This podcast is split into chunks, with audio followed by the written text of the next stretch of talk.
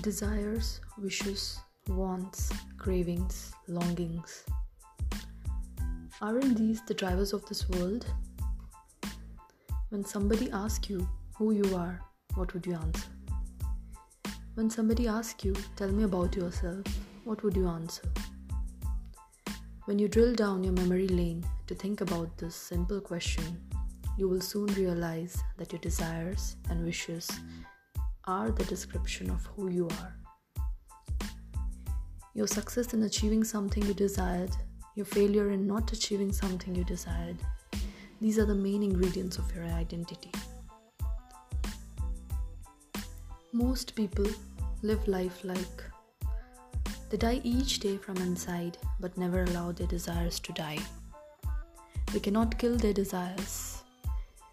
Their desires run them in the same way a prey makes the hunter run around. But they miss to understand that underneath these desires there lies abundant knowledge. There is light of knowledge that comes with all the struggle with the wishes, desires, and wants. How? When desires are not achieved and they stay incomplete, breaks up, from there arises a ray of wisdom that enlightens the heart.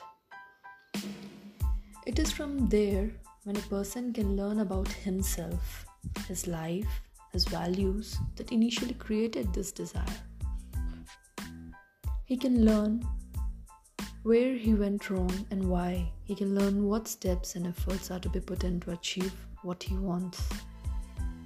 The person who is able to pen down these questions with the answers he sought in his own heart and soulfully moves on, he will achieve great success in life.